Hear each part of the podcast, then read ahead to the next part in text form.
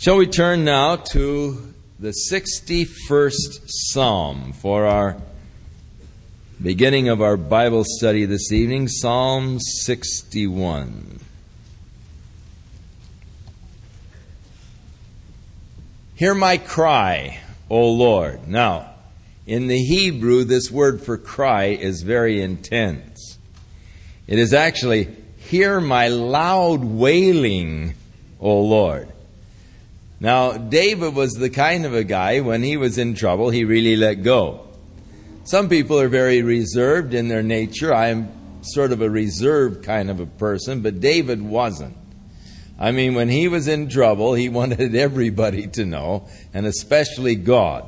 And so uh, he would wail out, Hear my wailing, my loud cries, O God, attend unto my prayer.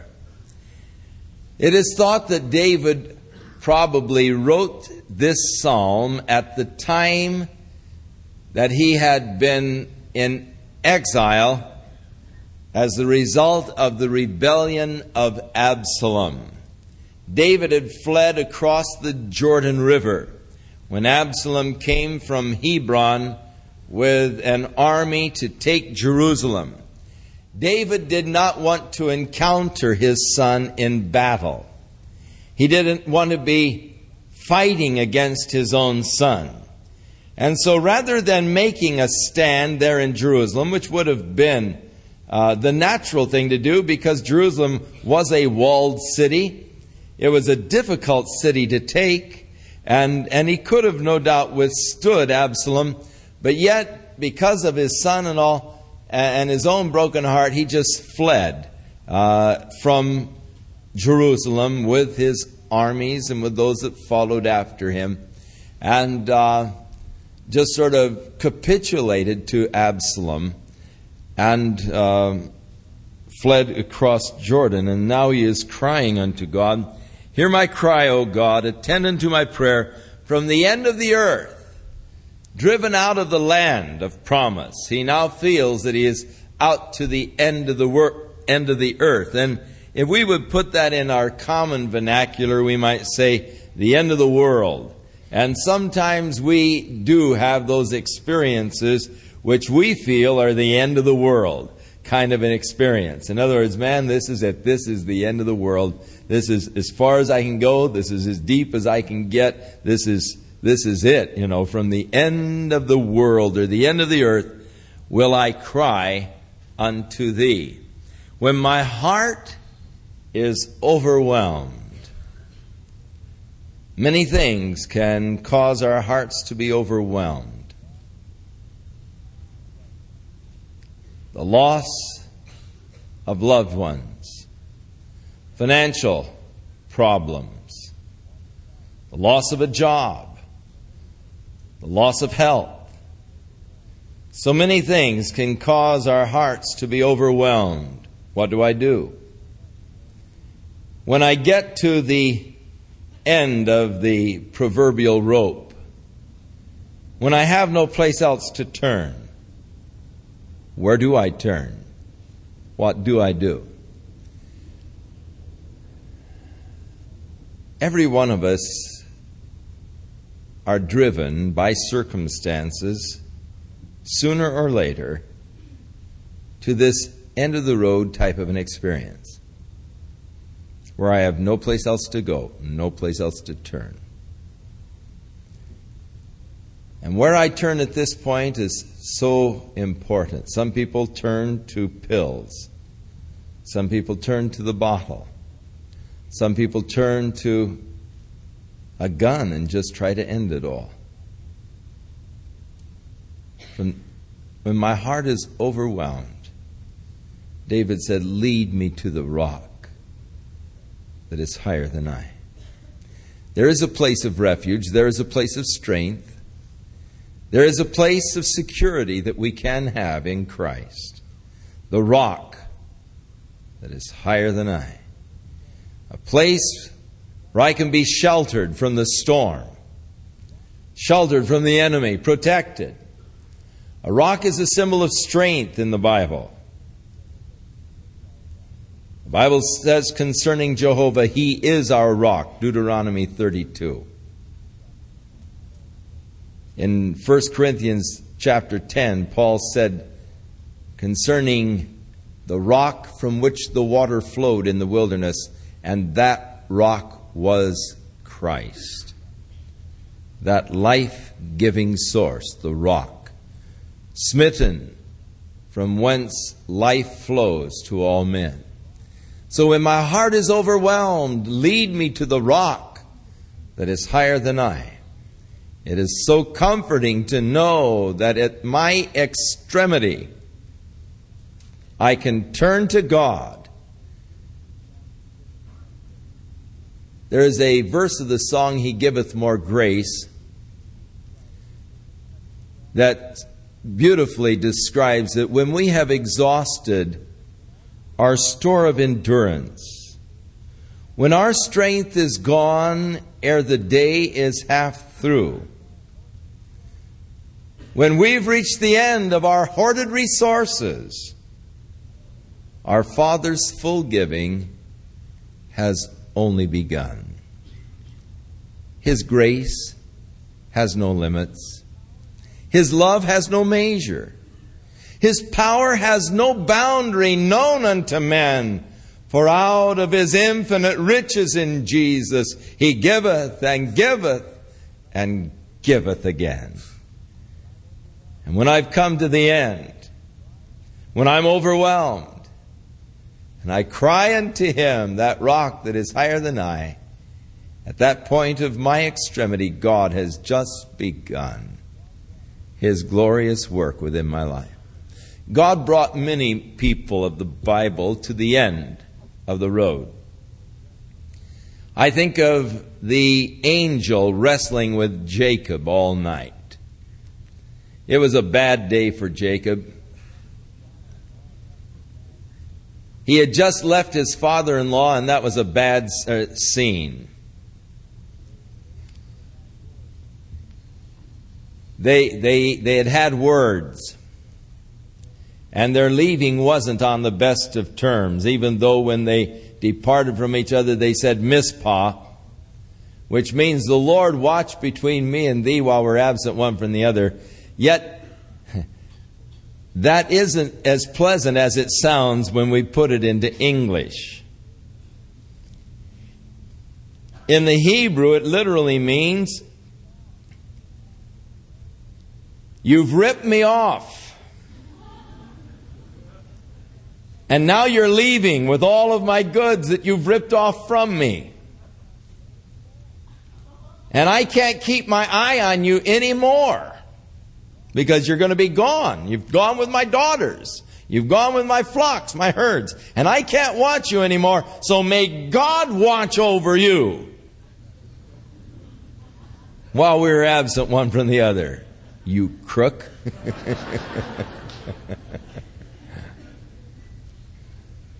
And it had been a bad scene. Jacob didn't know how he was going to fare out of it. In fact, he wouldn't have fared so well unless God had been with him. And the night before his father in law caught up with him, the Lord said to his father in law, Don't you touch Jacob. You keep your hands off him. And so, because Laban was afraid of God, he didn't touch Jacob. He said, Listen, I, I have the power to really do you hurt, but last night the Lord told me not to touch you. And so, but I mean, it wasn't, it was a strained experience. Now Jacob has left his father in law. They've gone back toward Babylon. And Jacob receives word Your brother is coming with a host of men to meet you. But that isn't really a welcome home party kind of a thing that you're anticipating or looking for. Because the last time you saw Esau 17 years ago, he was saying, As soon as I get a chance, I'm going to kill that rat. And his brother had been threatening to murder him. Now, if his brother was coming to welcome him home, he wouldn't need two or three hundred men with him in a welcome party. So Jacob knew that trouble was brewing, and he was troubled. That was the night that there came an angel of the Lord and wrestled with Jacob all night. The Lord was trying to bring Jacob to the end of the road. You see, he was going to need all kinds of strength tomorrow. He's going to be meeting Esau. He doesn't know what the situation's going to be. It could be perilous.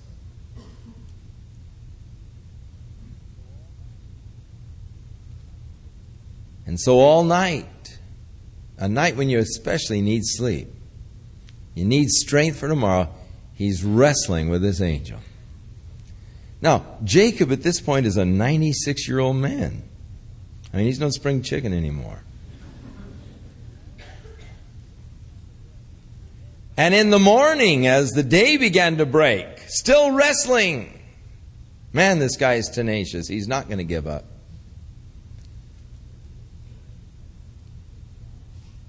So the angel touched him in his thigh and caused his muscle to shrivel and crippled him. And the angel said to Jacob, Let me go before the day breaks.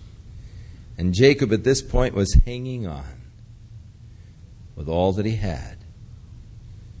But he broke down and he began to weep. Now, Genesis doesn't tell us that he wept, but Hosea tells us that Jacob now was in tears. He was a broken man. And he said, I will not let you go until you bless me. But that wasn't a demand, that was a plea. It was a plea with tears. Please don't go without blessing me.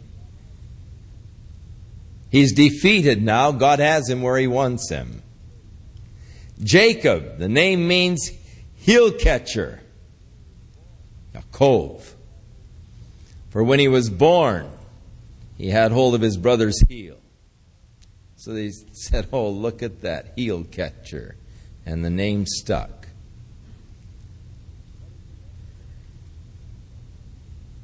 What is your name? My name's Heel Catcher.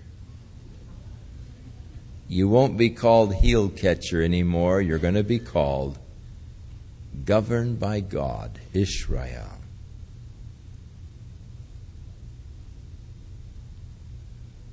His life was changed. No longer the supplanter, no longer the deceiver. Now a man, Israel, governed by God. What a difference. But God had to bring him to the end of the road to bring about those necessary changes. And so the last cry of desperation that came forth with weeping and tears from Jacob was really the first cry of victory. So often that is true in our lives when my heart is overwhelmed. When I turn to God out of desperation, that becomes the beginning of God's glorious victory in my life as He leads me to the rock that is higher than I. For you have been a shelter for me and a strong tower from the enemy, the shelter of the rock. Strong tower. I will abide in thy tabernacle forever. I will trust in the covert or the covering of thy, wings. For thou, O God, hast heard my vows. You have given me the heritage of those that fear thy name. And you will prolong the king's life and the years as many generations. He shall abide before God forever. O prepare mercy and truth, which may preserve him. And so will I sing praise unto thy name forever, that I may daily perform my vows. And so David ends the psalm with more or less words of confidence God, you're going to take care of it. The rock that is higher than I will see me through. He'll bring me back. I'll dwell in your tabernacle. I will dwell before thee. Psalm 62, another psalm of David. Truly my soul waiteth upon God, and from him comes my salvation. He only is my rock. So remember the last one? Lead me to the rock that is higher than I. Now David declares, He only is my rock and my salvation. He is my defense. I shall not be greatly moved. How long will you imagine mischief against a man? You shall be slain, all of you, as a bowing wall ye shall be, and as a tottering fence. They only consult to cast him down from his excellency. They delight in lies. They bless with their mouth, but they curse inwardly. My soul, wait thou only upon God, for my expectation is from him. He only is my rock and my salvation. He is my defense. I shall not be moved. Now, Verse 2 and verse 6 are very similar. In fact, they're exactly the same with the exception of one word. But that one word makes a vast difference in the two Psalms, and it shows that just in that space of time, there was a great increase in the faith of David. It's amazing how that when we begin to bring to God our problems, that even through prayer, our faith is increased. Even while in prayer, we begin to gain faith and begin to be victorious and begin to experience that victory of the Lord. And this is expressed here in David's psalm. Between verse 2 and 6.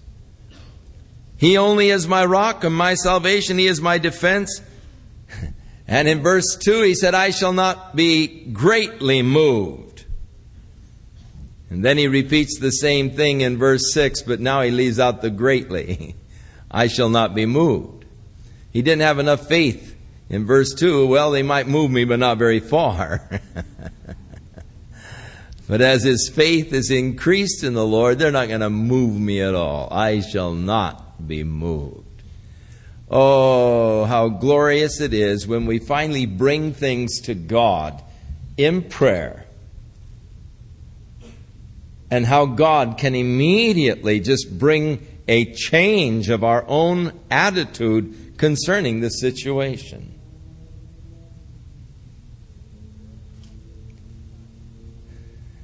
There have been many times when, as the pastor of Calvary Chapel, I have been absolutely terrified at what God was doing.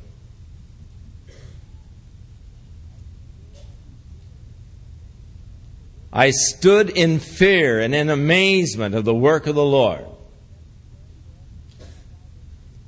It was necessary for us to step out in faith a few times that just absolutely frightened me.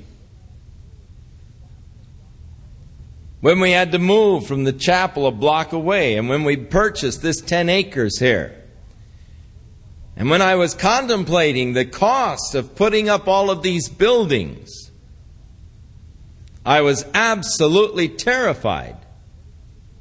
The cost of the improvement of the property, putting up the buildings, all. I had never pastored a large church in all my life. I didn't know anything about pastoring a large church. I had no experience for my job. I've been pastoring small churches all of my life. And suddenly we were in a rapidly growing situation where we had to get this property, where we had to build new buildings. We were in triple services. We had enlarged the thing. We were putting up seats in the patio. And there was no room to stand even in the patio, and we had to do something. So we purchased this 10 acres. I was trying to assure the board that we could always sell off five acres and get our money back because it was such a good buy, and surely we'll ne- never need more than five acres. Of course, that's how great my faith was for what God wanted to do. That's why you can't really look and say, well, our pastor had great faith, you know. No way. I was backpedaling as fast as I could go. And when I would drive up Sunflower Avenue from the other church, getting ready to go home, And I'd be sitting there in that left turn lane waiting for the arrow. I would look over at this 10 acres of ground, and my heart was overwhelmed. I'll tell you, I'd say, well, I'd say, Lord, what are we going to do? And, and you know, thoughts would go through my mind like this. Here you are in a facility that's paid for. Here you are with $60,000 in the bank. Here you are just comfortable over here. Well, it wasn't comfortable because it's so crowded, but here you are and, and things are really cooking, you know.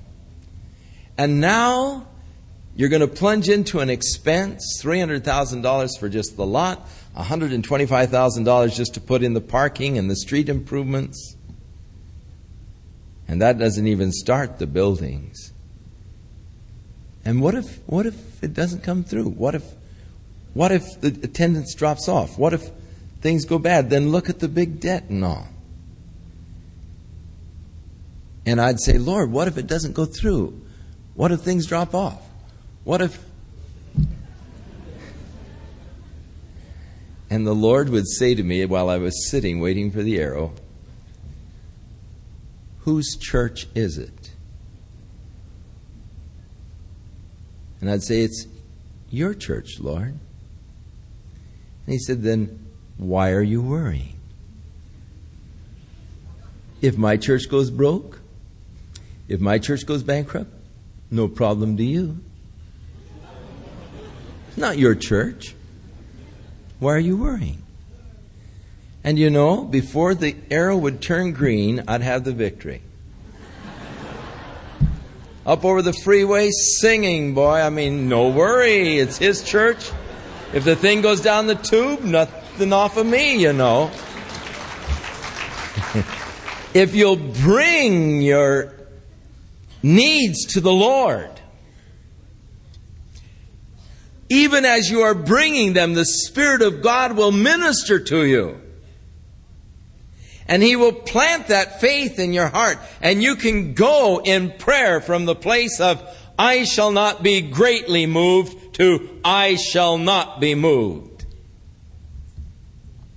Because God is sustaining me and taking care of me and keeping me. In God is my salvation and my glory, the rock of my strength. And so, this figure of the rock continuing uh, through the next psalm here. My refuge is in God. Trust in Him at all times, ye people. Pour out your heart before Him. God is a refuge for us. So, good exhortation.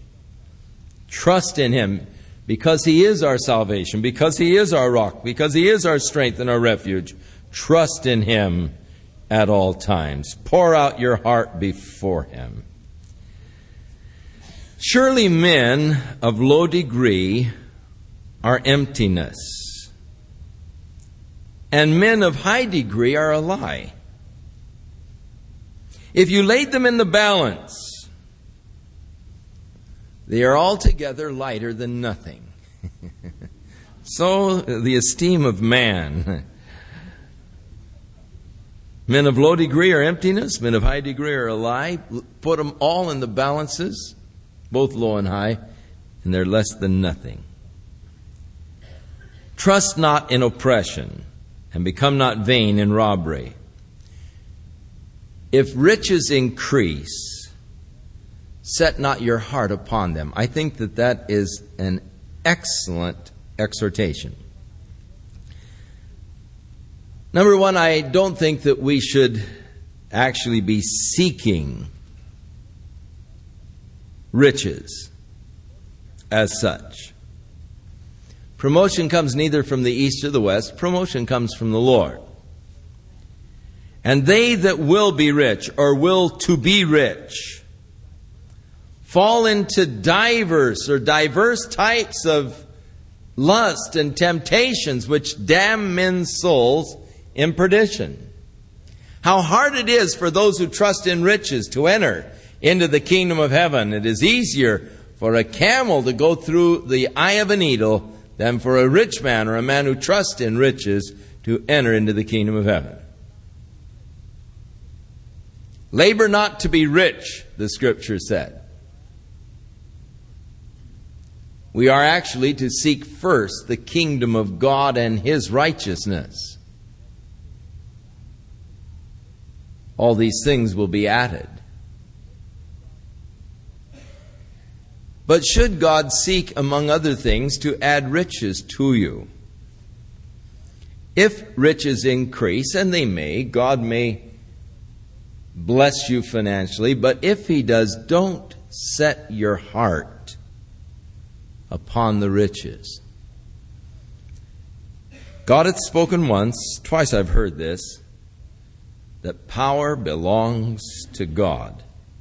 Also unto thee, O Lord, belongs mercy for you render to every man according to his work.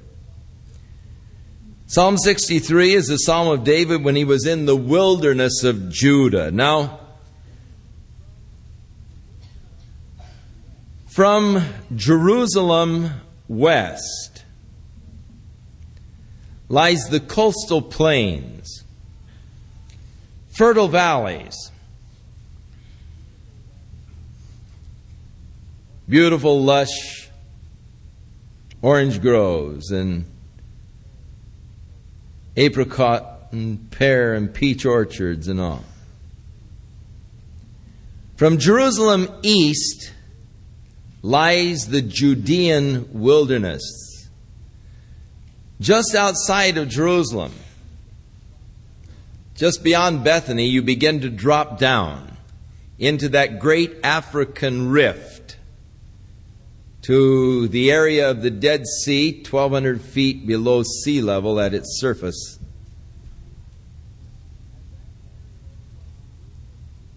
And that area from Jerusalem east gets very little rain, maybe about an inch a year.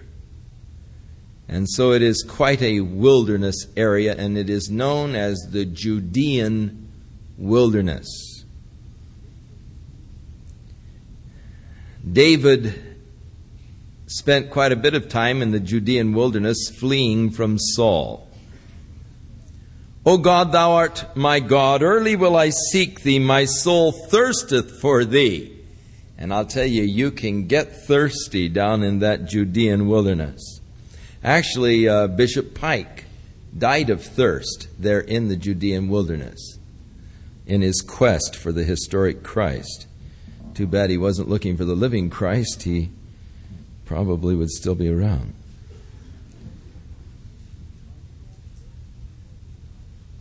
My soul thirsteth for thee, my flesh longeth for thee in a dry and a thirsty land where no water is. I desire to see thy power and thy glory, so as I have seen thee in the sanctuary.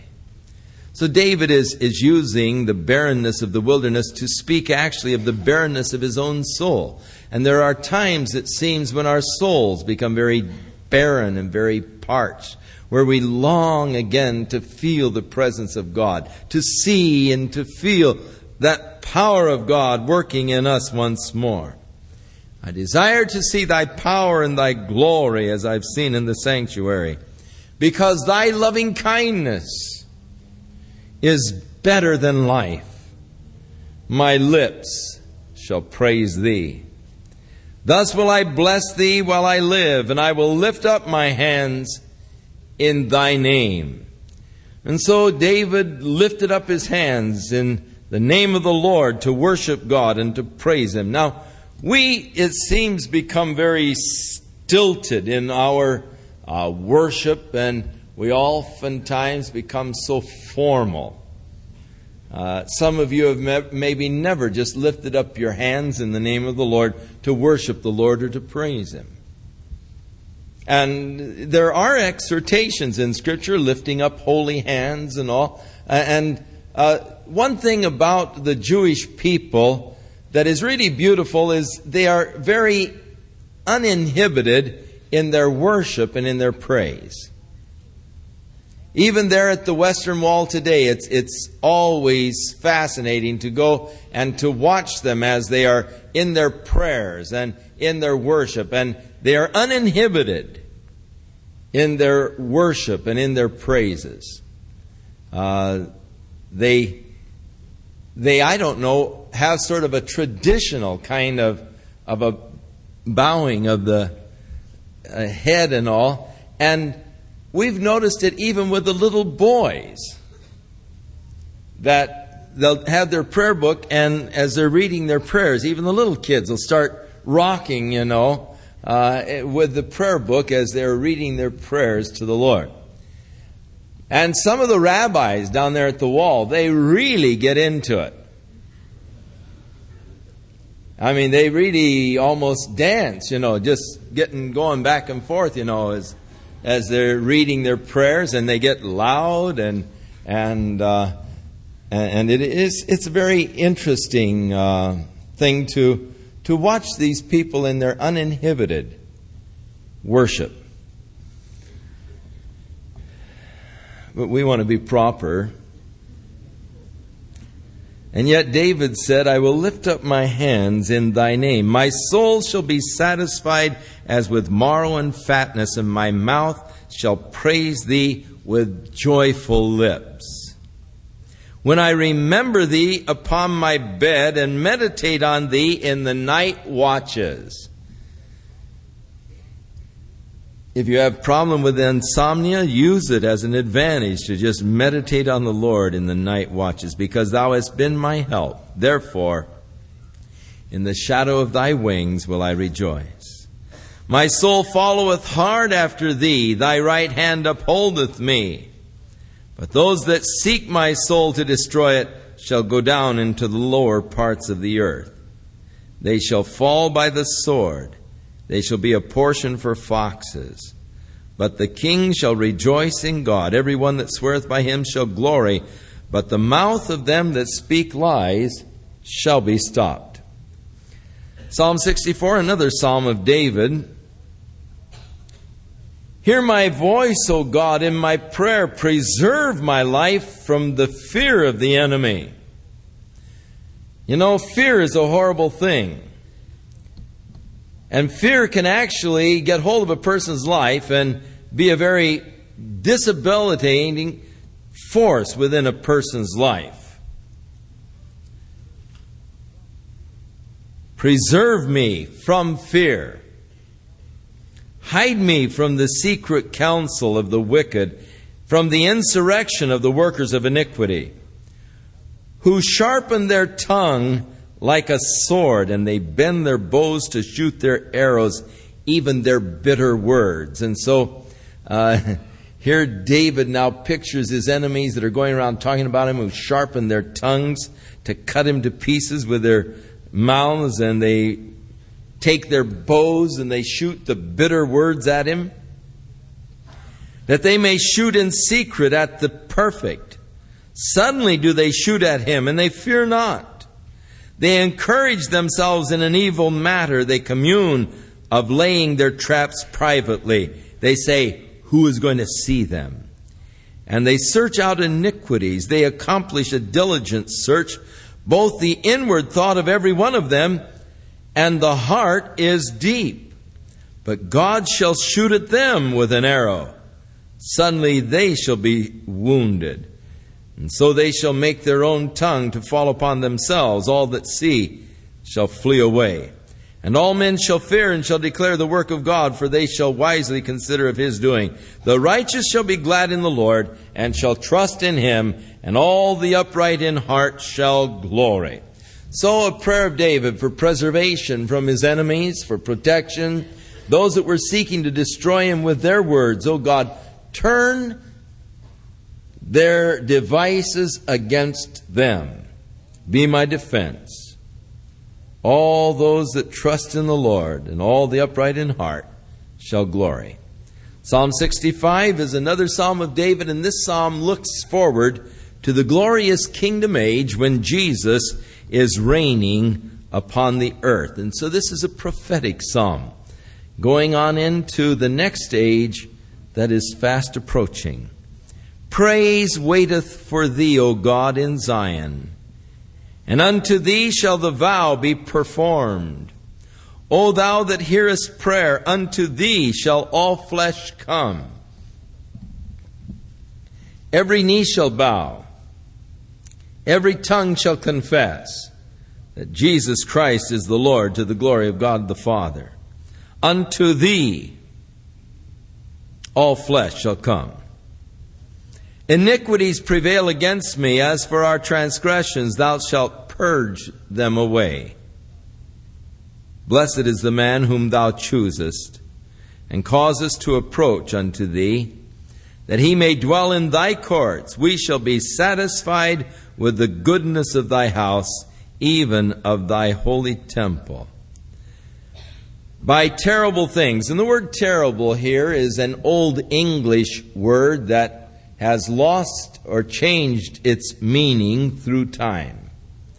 So that now terrible to us has a whole different implications than it had when it was uh, first translated. The word would better be translated now in our English word as awesome. So, uh, because we think of terrible being something that is horrible and all, uh, it doesn't give us the true idea of the Hebrew word. So, wherever you read terrible, his terrible acts, if you would translate that his awesome, it'll give you a much better indication of the Hebrew. By awesome things in righteousness will you answer us, O God of our salvation, who art the confidence of all of the ends of the earth and of them that are afar off upon the sea, which by his strength setteth fast the mountains, being girded with power, which stilleth the noise of the seas, and the noise of their waves, and the tumult of the people. They also that dwell in the uttermost parts are afraid at thy tokens. Thou makest the outgoings of the morning and the evening to rejoice. Thou visitest the earth and waterest it. Thou greatly enrichest it with the river of God, which is full of water. Thou preparest them corn when thou hast so provided for it. For thou waterest the ridges thereof abundantly. Thou settlest the furrows thereof. Thou makest it soft with showers. Thou blessest the springing thereof. You crown the year with thy goodness, and thy paths drop fatness. They drop upon the pastures of the wilderness, and the little hills rejoice on every side. The pastures are clothed with flocks, and the valleys also are covered over with corn. They shall shout for joy. They also sing.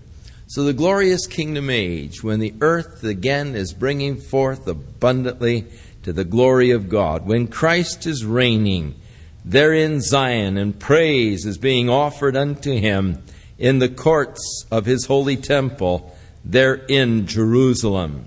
How God, by his awesome work, has brought righteousness upon the earth and now is filling the earth with fruit the kingdom has come.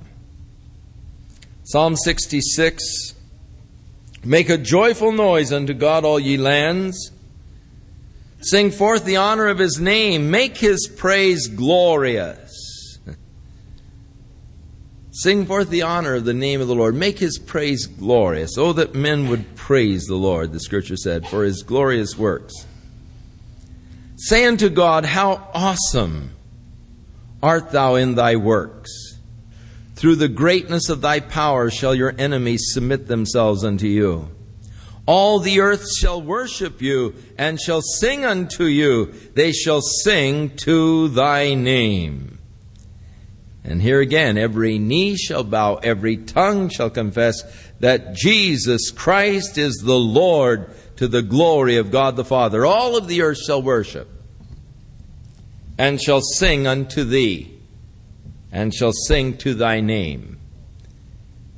God has highly exalted him, given him a name that is above every name, that at the name of Jesus every knee shall bow, every tongue shall confess. Come and see the works of God. He is awesome in his doing toward the children of men. He turned the sea into dry land.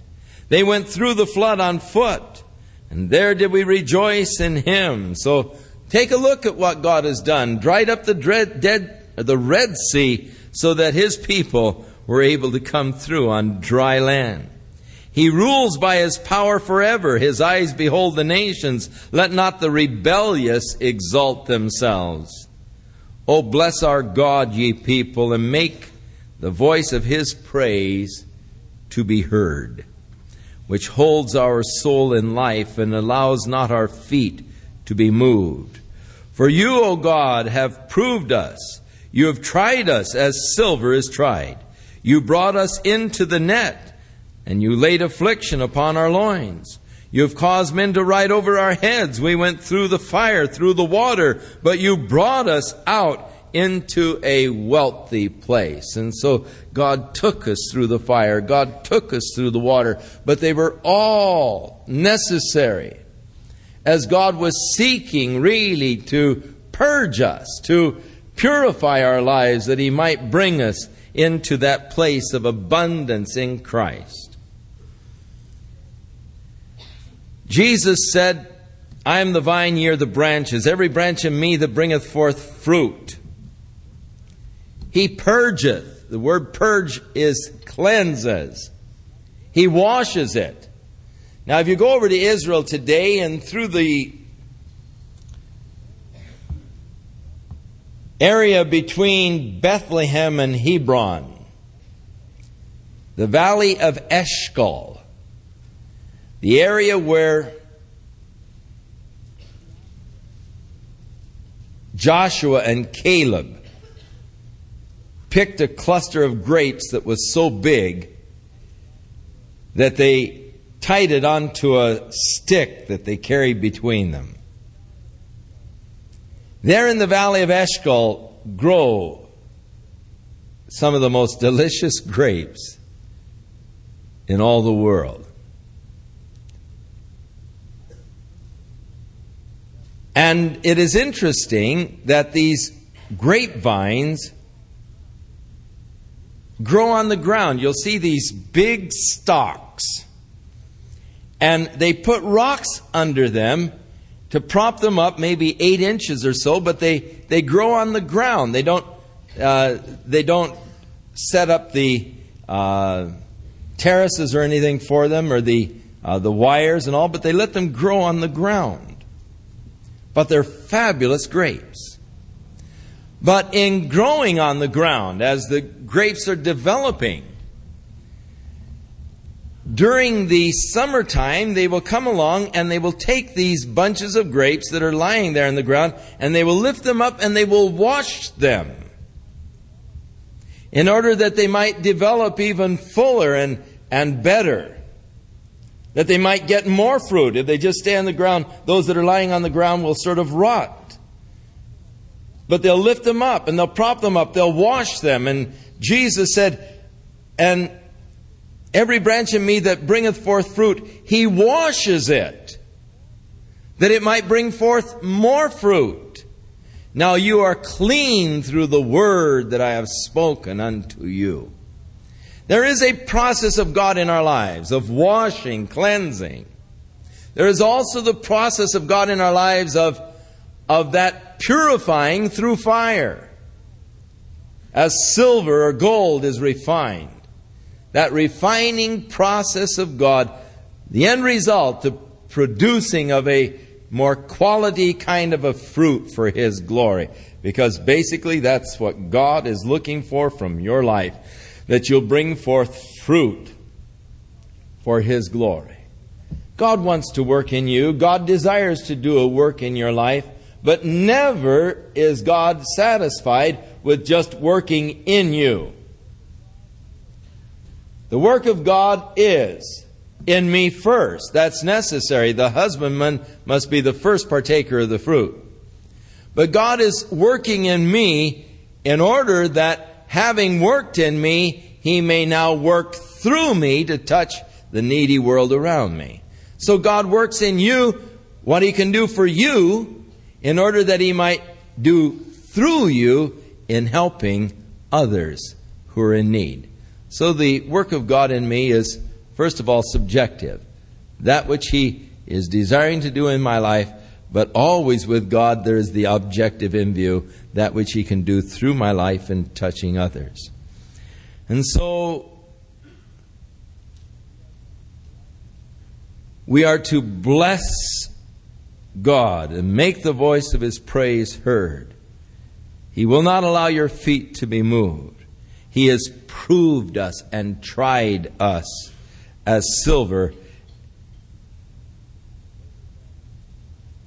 in order that He might bring forth that fruit from our lives, that purity within, that He might bring you into the wealthy place. Oh, how rich I am in Christ. Oh, the riches of God's glorious grace in Christ Jesus. I will go to your house with burnt offerings. And the burnt offerings were the offerings of consecration. So I will go to your house with, with offerings of the consecration, God, where I consecrate my life to you. I will pay thee my vows, which my lips have uttered and my mouth has spoken when I was in trouble. That's when vows are usually made to God.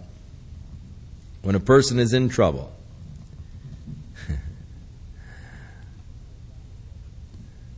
I have found that there's nothing like trying to surf in a stormy surf, you know, when it's really running high, to cause you to make vows to the Lord. I've been up on top of some of those waves looking down, and I said, Lord, if you get me out of this, I promise I'll go home.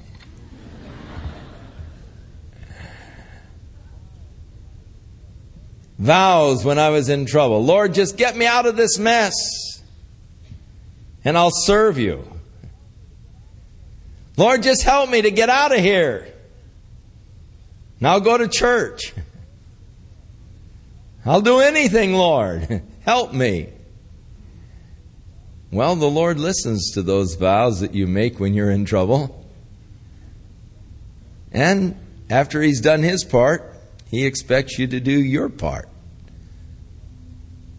I will pay the vows which my lips uttered when I was in trouble. I will offer unto thee the burnt sacrifices of the fatlings with the incense of rams. I will offer bullocks with goats. Come and hear, all ye that fear God, and I will declare what he hath done for my soul. I cried unto him with my mouth, he was extolled with my tongue. If I regard iniquity in my heart, the Lord will not hear me. But verily God hath heard me, he hath attended to the voice of my prayer. Now he says, Come and let me tell you what God has done for me. He has heard. He has attended to the voice of my prayer. But he said, If I regard iniquity in my heart, the Lord will not hear me. A lot of times we wonder why our prayers are not answered. And one of the reasons for which prayers are sometimes not answered is because of the iniquity in our lives. In Isaiah 59, God declared, Behold, the hand of the Lord is not short, that he cannot save, neither is his ear heavy, that he cannot hear. But your sins have separated you from God. In other words, the problem in prayer is not always on the upper end, which we are prone to usually think when our prayers aren't being answered. What's the matter with God? Why isn't God answering my prayer? Is God deaf? Is He having problems hearing me or what's going wrong? And we usually think that the problem lies on the upper end. Quite often the problem lies on the lower end. My prayers are coming forth from a deceitful heart, from a wicked life. if I regard iniquity in my heart, the Lord doesn't hear me when I pray. That is, if I am, if I am regarding and plotting and planning evil and iniquity. Your sins have separated, Isaiah said, between you and your God.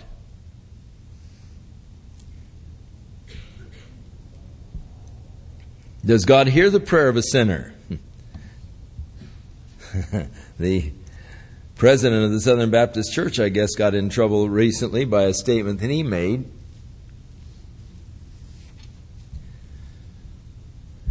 Concerning whose prayers God hears. In the New Testament, there was a man who was born blind.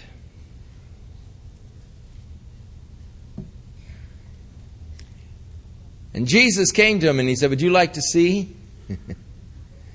he said, Sure would. So Jesus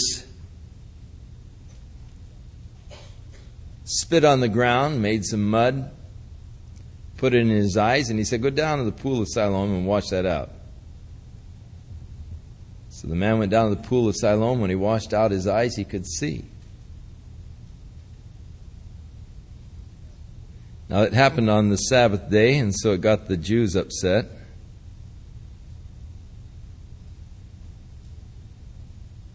And they said to the man, How is it that you can see? And he told them the story. This man came and he put this mud in my eye and told me to go and wash. And he said, When I washed, I could see. They said, Well, who was it? He said, I don't know. They said, Well, we know he's got to be a sinful man because he told you to violate the Sabbath.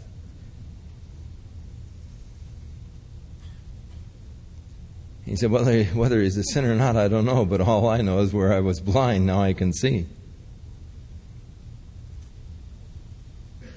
But he said, if he were a sinful man, then how is it that God heard his prayers? Because we know that God does not hear the prayer of the sinners. Now, that particular statement cannot be taken for doctrinal truth. Because this is the statement of a blind man in a conversation with the Pharisees. It's just quoting the statement of this man.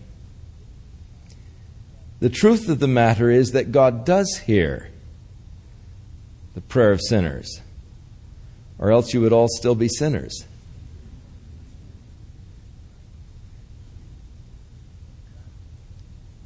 But God hears you when you said, Oh God, be merciful to me, a sinner. He hears that prayer.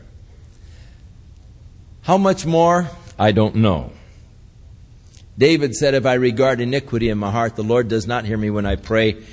God said through Isaiah, It isn't that my ear is heavy that I cannot hear, but your sins have separated. They've severed connections between you and God. So David is rejoicing in the fact that the Lord heard his prayer. Blessed be God, which hath not turned away my prayer, nor his mercy from me. Psalm 67 God be merciful unto us, and bless us, and cause his face to shine upon us. Three things be merciful unto us, bless us, cause his face to shine upon us. Now, there are some people that would find fault with this prayer. I never like to ask God for anything personal. that's so idealistic it stinks.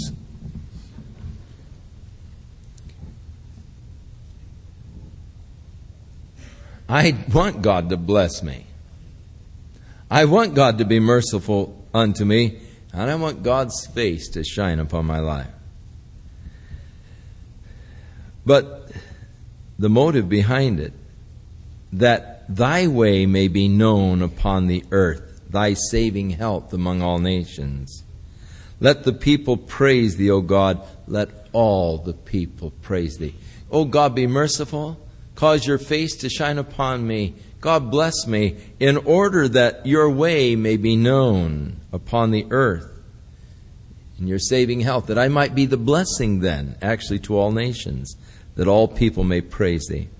Oh, let the nations be glad and sing for joy, for you shall judge the people righteously and govern the nations of the earth. Jesus is coming to judge the nations righteously.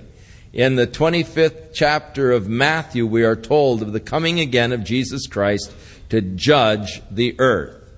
This was declared by Enoch in the book of Enoch, the prophecy of Enoch. Behold, the Lord cometh with ten thousands of his saints to execute judgment upon the earth, and also to reign righteously as he governs over the nations upon the earth. Now, there are many people that are concerned with the judgment of God. What about a little child that dies before it is old enough to know Jesus Christ? What about people that have never heard of Jesus Christ? What about? Now, the Bible doesn't give us the specifics of his judgment. What he is going to do in specific cases. But it does tell us that he is going to judge the world righteously. So whatever God does will be righteous. It will be fair. It will be just. I don't know what God is going to do. There are a lot of unknowables, a lot of questions, a lot of imponderables. Now, I do know some things. I do know that if I am walking with God, my children under the age of the accountability are safe. I know that. What about the children of those parents that are sinners? I don't know that. That I'm going to have to wait to find out. But I don't like to live in a question mark. And thus, I like to be sure. Now, I, I know for certainty how God is going to judge in certain areas. Those that believe on Jesus Christ, I know what's going to happen to them. Well, what about those that don't? Well, I don't know for sure, but I don't want to live in that kind of a question mark. I want to live on the safe side. That which I know. I want to be found in Christ, not having my own righteousness, but the righteousness which is of Christ through faith. Let the people praise thee, O God. Let all the people praise thee. Then shall the earth yield her increase. Now this is interesting. Let all the people praise thee, then shall the earth yield her increase.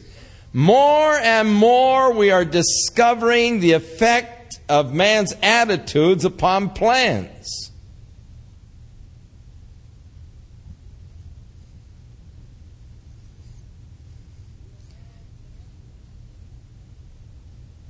They are now connecting some of these lie detector things to plants to watch the reaction.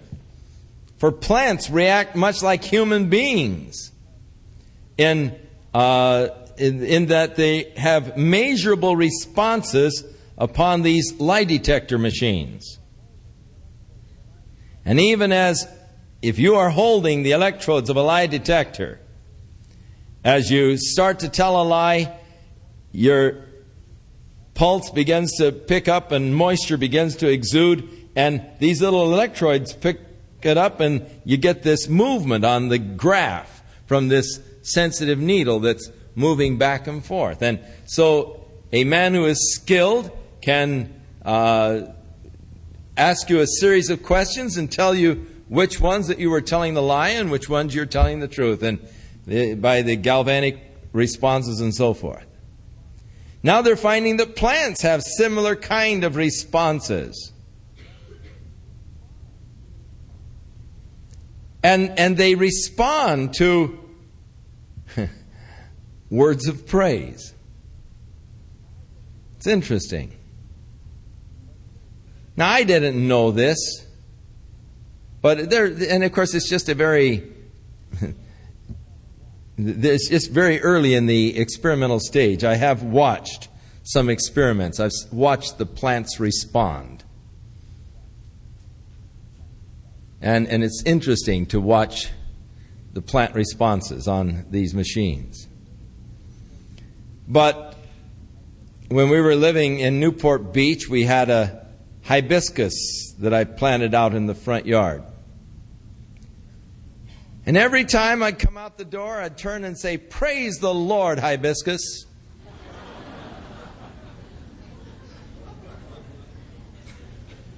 And when I would enter the house, I'd turn over to it and I'd say, Praise the Lord, hibiscus. And you know, that was the most blossoming hibiscus you've ever seen in your life. Beautiful double orange blossoms, covered constantly year round. That thing grew and prospered. It was the most healthy plant and most beautiful blossoming plant, and I'd just come out and say, Praise the Lord, hibiscus.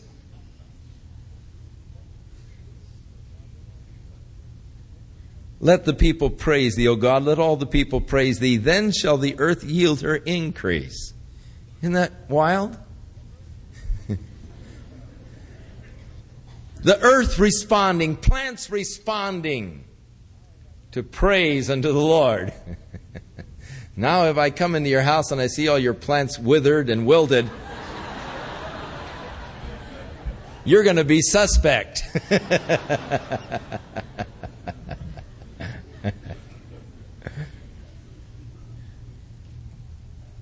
God shall bless us, and all the ends of the earth shall reverence him. The psalm begins with a prayer for blessing and the ends with an assurance of that blessing. Psalm 68 Let God arise, let his enemies be scattered, let them also that hate him flee before him. As smoke is driven away, so drive them away. As wax melts before the fire, so let the wicked perish at the presence of God. So, sort of a thing against the enemies of God let them be scattered, let them flee. As smoke sort of just disappears, is driven by the wind, so drive them. As wax melts before the fire, so let them perish in the presence of God.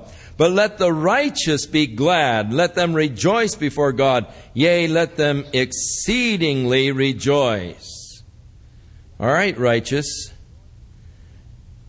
be glad rejoice before God. In fact, exceedingly rejoice. Sing unto God. Sing praises to his name. Extol him that rideth upon the heavens by his name Yah, and rejoice before him. The Yah, the I am. And of course, in the name, eh, you have then Yahshua, Yehoshaphat, so many different contractions with the Yah. But to us, the important one is Yahshua, which is the Hebrew for Jesus. Extol him by his name, Yah, and rejoice before him. A father of the fatherless, a judge of the widows is God in his holy habitation.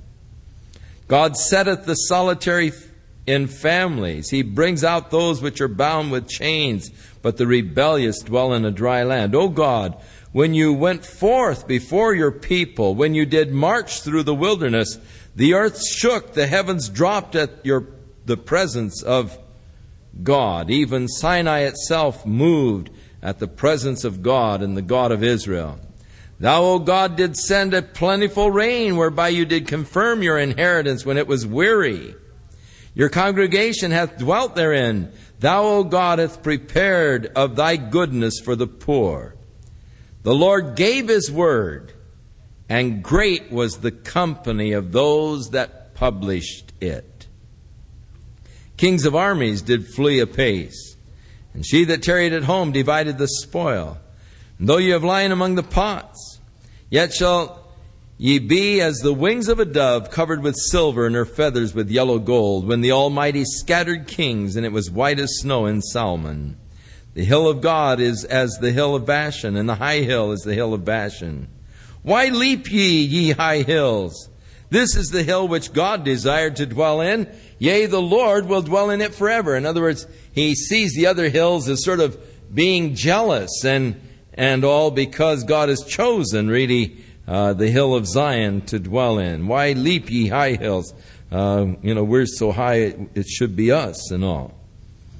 The chariots of God are 20,000, even thousands of angels. The Lord is among them as in Sinai in the holy place. Thou hast ascended on high. Now we have here a prophecy concerning Jesus Christ, quoted by Paul in the fourth chapter of the book of Ephesians. Thou hast ascended on high. Thou hast led captivity captive. Thou hast received gifts for men, yea, for the rebellious also, that the Lord God may dwell among them. Paul, in quoting this, said, He who has ascended is the same one who, first of all, descended into the lower parts of the earth. And when he ascended, he led the captivity captive and gave gifts unto men. And to some apostles, and to some prophets, and to some evangelists, and to some pastor teachers, for the perfecting of the saints for the work of the ministry, for the building up of the body of Christ. Until we all come into the unity of faith, complete man, the knowledge of the Son of God, unto the measure, the stature, the fullness, the image of Christ. And so, Paul quotes this. He has ascended on high. He led captivity captive. But to lead captivity captive, he went first of all in the lower parts of the earth to free those that were captive. You see, prior to the death of Jesus Christ, those Old Testament saints could not enter into the glory of heaven. It was necessary that their sins be put away, something that the sacrifices of the Old Testament could not do. It was impossible that their sins could be put away by the blood of bulls or goats. All of the Old Testament sacrifices only were pointing to the better way that God would provide when He sent His only begotten Son to be a lamb. Offering, sin offering, a sacrifice for our sins. So we are redeemed not with corruptible things such as silver and gold from our vain, empty life, but with the precious blood of Jesus Christ, who was slain as a lamb without spot or without blemish. So, because the blood of bulls and goats could not put away sin, but only speak of the better sacrifice which was to come, their sins were covered, and they, when they died, were held by death in the grave, in Sheol, or in Hades, in hell. But hell, prior to the death of Christ, was separated into two compartments. One compartment was of suffering for the unbelievers. The other was a compartment of comfort by Abraham for those who were trusting in the promises of God and in the fulfillment of God's promise. Now, these Old Testament men of faith all died in faith, not having received the promise. But seeing it afar off, they held on to it and they claimed that they were just strangers and pilgrims here and they were just journeying through looking for a city which hath foundation whose maker and builder is God. Now, when Jesus died, he descended into hell. He who has ascended is the one who first of all descended into the lower parts of the earth, and when he ascended, it is then that he led captivity captive. In the book of uh, Isaiah chapter 61, the prophecy concerning Christ, it said he is going to set at liberty those that are bound and open the prison doors to those that are bound. Set at liberty those that are chained, open the prison doors to those that are bound. Those that were bound by death, waiting with Abraham for the promise of God. When Jesus died, he descended into hell and he preached to those souls that were in prison. The glorious fulfillment of God's promise. The redemptive program is complete. The blood has been shed whereby your sins are now put away once and for all. And now, with their sins put away, they can ascend on into the heavenly scene. So, when he ascended, he led the captives from their captivity. And then he gave gifts unto men. That is within the church. He gave gifted men as apostles, as prophets, as evangelists, as pastor teachers for the perfecting of the saints. So, Paul quotes this in Ephesians 4, and of course, it just ties together a whole group of scriptures. Uh, Luke, the 16th chapter, Acts chapter 2, um, and Ephesians chapter 4, and the reference there in Peter where he went and preached to those souls in prison, and Isaiah 61. So you can look those up and find uh, them tied together. Blessed be the Lord who daily loads us with benefits. I love that. Oh, blessed be the Lord who daily just loads me down with the benefits of being his servant, benefits of walking with him. Oh, what benefits are mine in Christ Jesus, even the God of our salvation. He that is our God is the God of salvation, and unto God the Lord belongs the issues of death. Our times are actually in God's hands. It's appointed unto man once to die, and unto God the Lord belong the issues of death. But God shall wound the head of his enemies, and the hairy scalp of such as those that go on still in his trespasses. The Lord said, I will bring again from Bashan, and I will bring my people again from the depths of the sea, that thy foot may be dipped in the blood of your enemies, and the tongue of the dogs in the same. They have seen thy goings, O God, even the goings of my God, my King, in the sanctuary. The singers went before the players on the instruments. And now, here he is describing the worship of God in the sanctuary. You've seen the going of God in the sanctuary, and now he's going to describe a little bit. First of all, in the procession, the singers are in the front. Following them are those players of instruments, the cymbals, the trumpets, and all. Followed after them were the young girls playing on their, their timbrels. Bless ye God in the congregations, even the Lord from the fountain of Israel. So he, he sees now, and of course, you know, we've, we've come to sort of a stilted form of the worship of God. We gather together, we sit in pews, we sit in rows, we're regimented and all, and, and we, we come and we have sort of a lecture on the Word of God. But, but I, I'm sure that there's an area for a, a diversity in our, in our worship.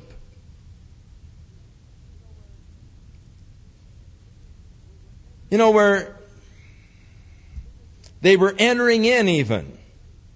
Singers were in the front as they were entering, singing praises unto God, followed by the band playing their instruments, followed by the drill team.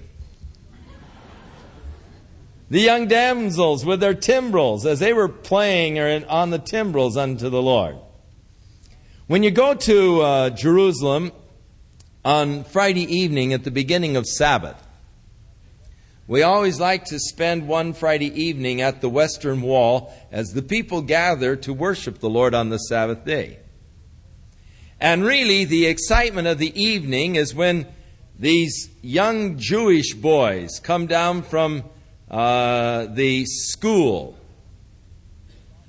And, and they come down about four across, several rows of them, their arms over each other, and they come down chanting and dancing. Sort of a, you know, a little dance step and all, their arms around each other, and they're chanting. And of course, this is the highlight of the evening when these kids come on down to worship the Lord there by the Western Wall.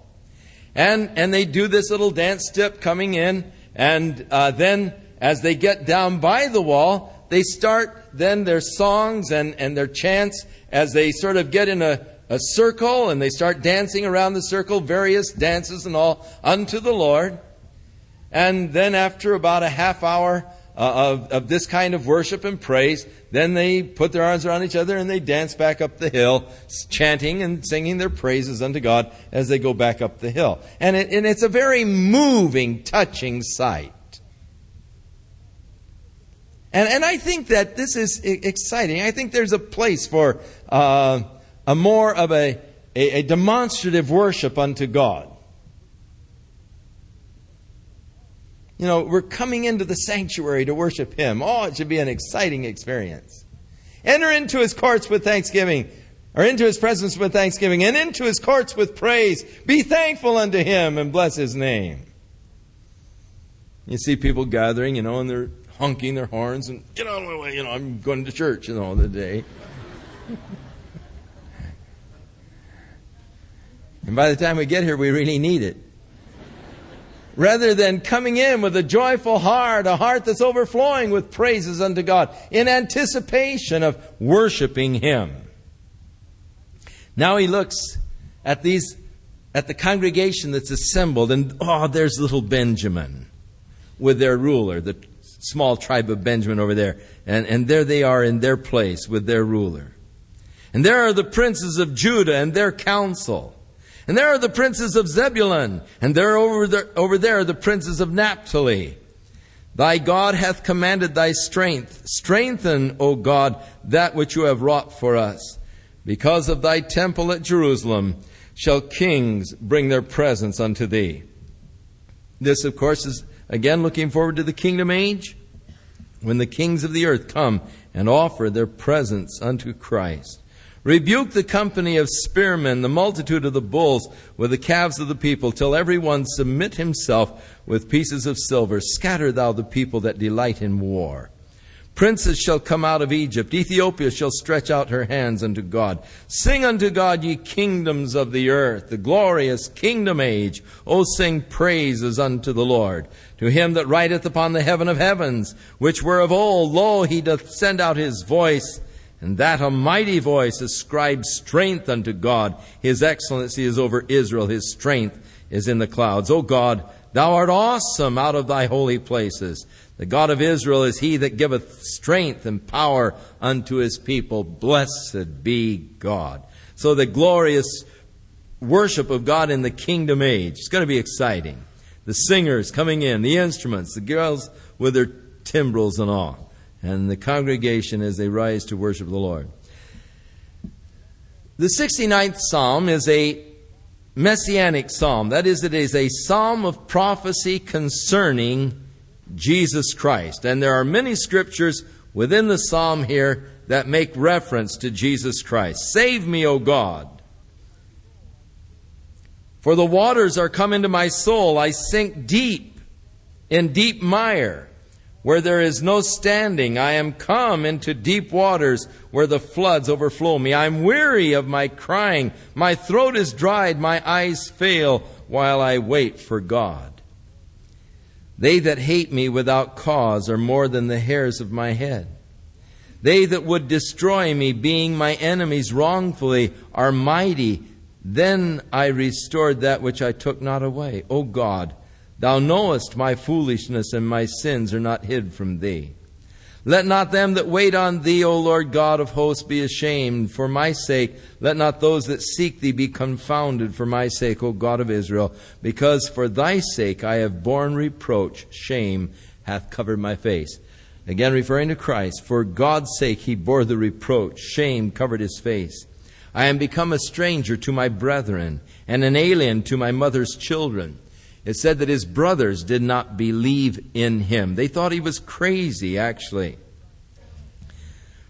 For the zeal of thine house hath eaten me up, and the reproaches of them that reproach thee are fallen upon me. You remember when Jesus went into the temple and he saw them making merchandise, and he took and made a scourge, a whip, and he began to drive out the money changers and those that were selling doves and said, Get out of here.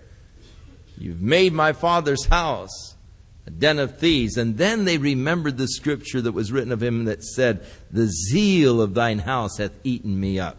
The zeal for the house of God. Just, it ate him up when he saw the terrible things that were being done in the house of God in the name of God. I wonder what would be his reaction today if he should come and visit some of the bingo parties and other functions that have been devised to make money for the church. The zeal of mine house hath eaten me up. The reproaches of them that reproached thee fell upon me. When I wept and chastened my soul with fasting, that was to my reproach. I made sackcloth also my garment. I became a proverb to them. They that sit in the gate speak against me, and I was the song of drunkards.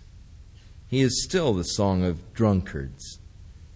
The blasphemy when a person becomes intoxicated so often. But as for me, my prayer is unto thee, O Lord, in an acceptable time, O God, in the multitude of thy mercy, hear me in the truth of thy salvation. Some believe that this is actually the prayer in the Garden of Gethsemane. Deliver me out of the mire and let me not sink. Let me be delivered from them that hate me and out of the deep waters. You remember he said, If it is possible, let this cup pass from me. Let not the water flood overflow me, neither let the deep swallow me up, and let not the pit shut her mouth upon me. Hear me, O Lord, for thy loving kindness is good. Turn unto me according to the multitude of thy tender mercies, and hide not thy face from thy servant, for I am in trouble. Hear me speedily. Draw nigh unto my soul and redeem it. Deliver me because of mine enemies, for thou hast known my reproach and my shame and my dishonor. Mine adversaries are all before thee. Reproach hath broken my heart, and I am full of heaviness. The fact that when Jesus was pierced with a sword, there came forth blood and water indicates actually that his death was by a heart rupture. The fact that there was water that came forth with the blood indicates death by heart rupture. They've broke, reproach, he said, hath broken my heart. I am full of heaviness. Uh, also, there is something to that bloody sweat uh, that indicates much the same. And I looked for some to take pity. You remember in the Garden of Gethsemane. And in great heaviness, he sweat as it were great drops of blood flowing to the ground. And I looked for some to take pity. You remember he came back to his disciples. But they were sleeping. I looked for some to take pity, but there was none. For comforters, I found none. Oh, Peter, could you not watch with me one hour? Watch and pray. I looked for someone to have pity. I looked for comforters, but I found none. They gave me gall for my meat and in my thirst, they gave me vinegar to drink. You remember that when Jesus cried, I thirst, someone took a sponge and filled it with vinegar and put it to his lips. Let their table become a snare before them. And that which should have been for their welfare, let it become a trap. Paul quotes this in Romans, the 11th chapter, concerning Israel. Let their eyes be darkened that they see not and make their loins to continually shake the judgment that should come upon the Jews for the rejection of Jesus. Pour out thy indignation upon them, and let thy wrathful anger take hold of them. Let their habitation be desolate. Now, in the first chapter of Acts, Peter quotes this as referring to Judas Iscariot. And he puts it together with another psalm Let their habitation be desolate, and let another take his bishopric. And so uh, this is quoted concerning Judas Iscariot by Peter in Acts chapter 1. And let none dwell in their tents, for they persecute him whom you have smitten, and they talk to the grief of those whom you have wounded. Add iniquity unto their iniquity, and let them not come into thy righteousness. Let them be blotted out of the book of the living, and not be written with the righteous. But I am poor and sorrowful. Let thy salvation, O God, set me up on high. I will praise the name of God with a song, and I will magnify him with thanksgiving. This also shall please the Lord better than an ox or a bullock, that hath horns and hoofs. The humble shall see this and be glad, and your heart shall live that seek God. For the Lord heareth the poor and despise not the prisoners. Let the heaven and the earth praise him, and the seas and everything that moves therein. For God will save Zion and build the cities of Judah, that they may dwell there and have it in possession. The seed also of his servants shall inherit it, and they that love his name shall dwell therein. The 70th Psalm Make haste, O God, to deliver me. Make haste to help me, O Lord. I can identify with that prayer. God seems to move so slowly at times uh, when I'm in trouble. And I want God to hurry. Uh, make haste, O God, to help me. Let them be ashamed and confounded that seek after my soul. Let them be turned backward and put to confusion that desire my hurt. Let them be turned back for a reward of their shame that say, Aha, aha. Now there's something real mean and dirty about that. I don't know what it is. But all the way through the Bible, where these phrase, the phrase aha, aha is used, it's always in a very derogatory sense. It's, it's just really about the meanest thing you could have said, you know. Aha, aha. Now, I've had them say aha to me before, you know, but, and it doesn't feel good. It's more or less like, I told you so. Look what's happening. Aha, aha, you know. Sort of gloating over the problems that you're facing. Let all those that seek thee rejoice and be glad in thee, and let such as love thy salvation say continually, Let God be magnified. That's a phrase that we should be using more. We say, Praise the Lord and, and all, but there is a phrase that should be on the lips of God's people. Those that love his salvation, let them say continually, Let God be magnified. Now, you should add that to your spiritual jargon list. Let God be magnified. Let's say it. Let God be magnified. All right, that sounds good. But I am poor and needy. Make haste to make haste unto me, O God. Thou art my help and my deliverer. O Lord, make no tarrying. So he begins the psalm with hurry up God and ends it with hurry up God. Don't tarry. Let's get on the help here and get on with the help for me.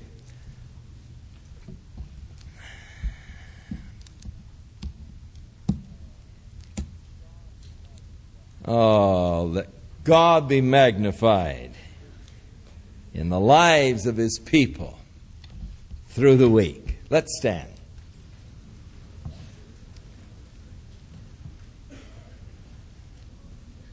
May the Lord enrich you in all good things in Christ Jesus.